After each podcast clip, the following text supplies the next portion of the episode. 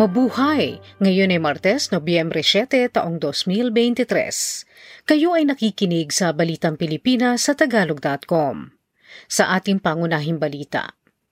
Implementasyon ng Maharlika Investment Fund tuloy.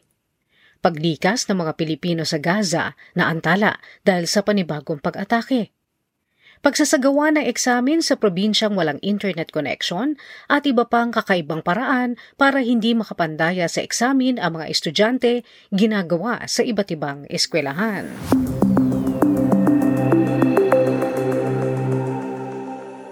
Naisa pinal na ang Implementing Rules and Regulations o IRR ng Maharlika Investment Fund o MIF ayon sa Pangulong Ferdinand Marcos Jr.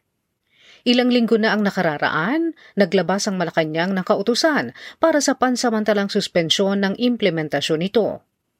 Bago nagtungo sa Saudi Arabia ang Pangulo noong nakaraang buwan, sinabi ni Marcos na nananatili magandang konsepto ang MIF at tiniyak niyang mapapasimula na ito bago matapos ang taon.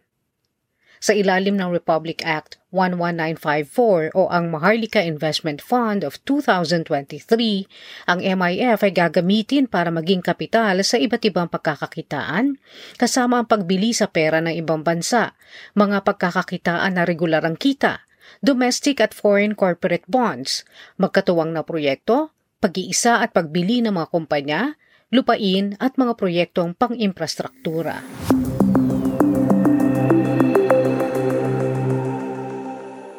Naantala ang paglikas ng mga dayuhan kabilang ang 20 Pilipino mula sa Gaza dahil sa pag-atake sa ruta na papuntang Egypt.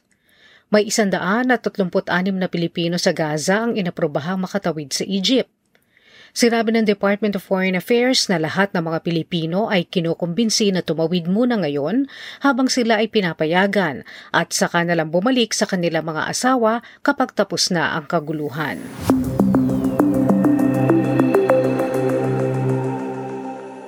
Umabot na sa labing apat na piso at dalawampung sentimo kada litro ang itinataas sa presyo ng gasolina sa taong ito sa pinakahuling data ng Department of Energy o DOE noong Oktubre 31. Ang diesel naman ay may kabuoang pagtaas sa 10 piso at 45 sentimo. Sa kerosene, nagkaroon na ng kabuoang pagtaas na 5 piso at 4 na sentimo. Ang tumataas na presyo ng krudo sa pandaigdigang pamilihan at ang bumabaksak na halaga ng piso ang dahilan ng pagtataas ng presyo ng produktong petrolyo sa bansa. Ang palitan ng dolyar sa piso noong Nobyembre 6 ay nasa 55 piso at 71 sentimo.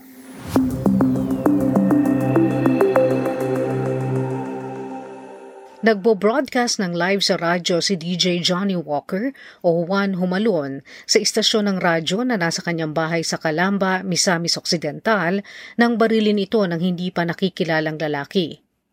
Tinangay rin ng sospek ang gintong kwintas ng 57 taong gulang na si Humalon bago tumakas noong linggo ng alas 5.30 ng umaga. Kinundena ni Pangulong Ferdinand Marcos Jr. ang pagpatay at tiniyak ng Department of Justice na magsasagwa sila ng masusing investigasyon. Ang pagpaslang sa radio broadcaster ang ika-isandaan at siyam na putsyam na kaso ng pagpatay sa manggagawa sa media simula noong 1986 at ang ikaapat sa kasalukuyang administrasyon ayon sa National Union of Journalists of the Philippines.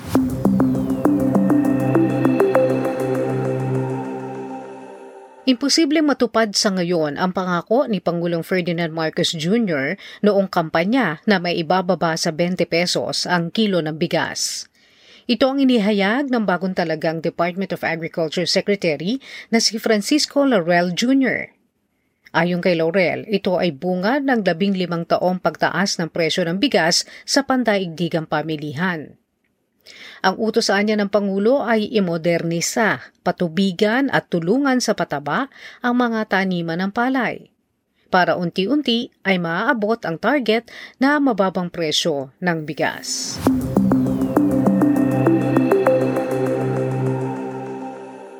Bumaksak sa 62% mula sa 72% ang mga Pilipinong naniniwalang nasa tamang direksyon ng bansa.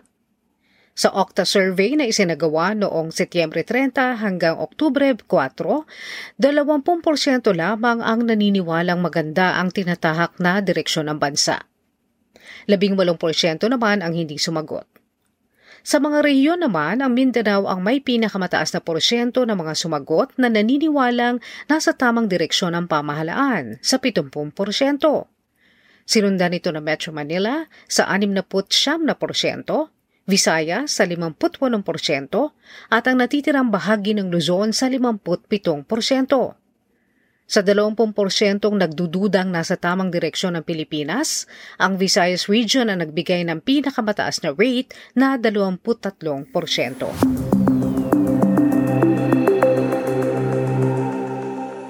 Sa trending na balita online, Nagba-viral ngayon ang nakakalungkot na kalagayan ng dating sexy actress na si Brandy Ayala dahil sa napaulat na paghahalukay niya ng mga basurahan para makakuha ng makakain.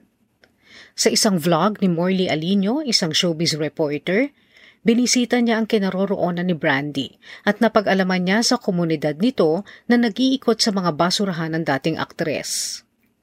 Napag-alaman din ni Morley na tinatanggihan ni Brandy ang bagong lutong pagkain na iniaalok ng mga kapitbahay at sa halip ay sa basurahan ito naghahanap na nagpapakitang may problema ang kanyang kaisipan.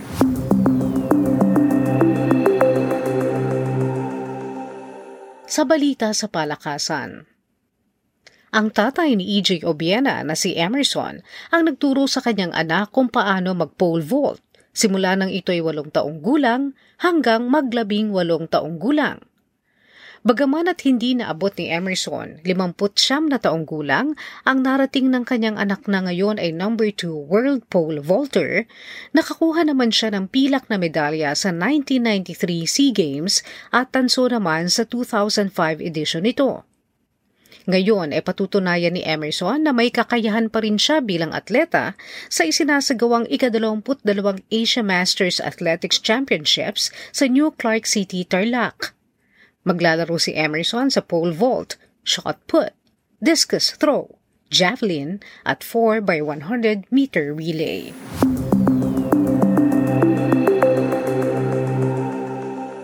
Sa balitang showbiz, Inihayag ng TV host, aktres at content creator na si Alex Gonzaga na nakunan muli siya noong Oktubre.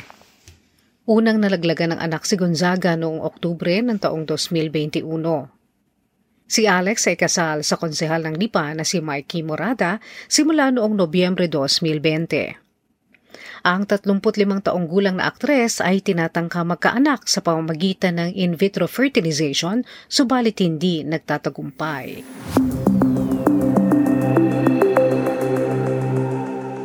Sa balitang kakaiba, Iba't ibang pamamaraan ang naiisip ngayon ng mga eskwelahan upang matiyak na hindi mandadaya ang mga estudyante sa eksaminasyon.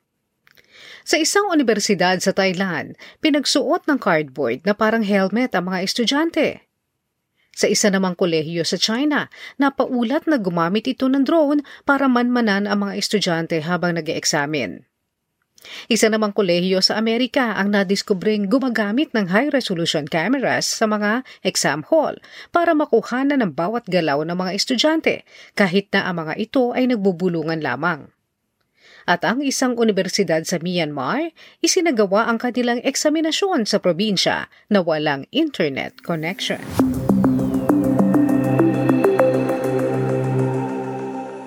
At yan ang kabuuan ng ating mga balita ngayong Nobyembre 7, 2023 para sa tagalog.com. Basta sa balita, lagi kaming handa.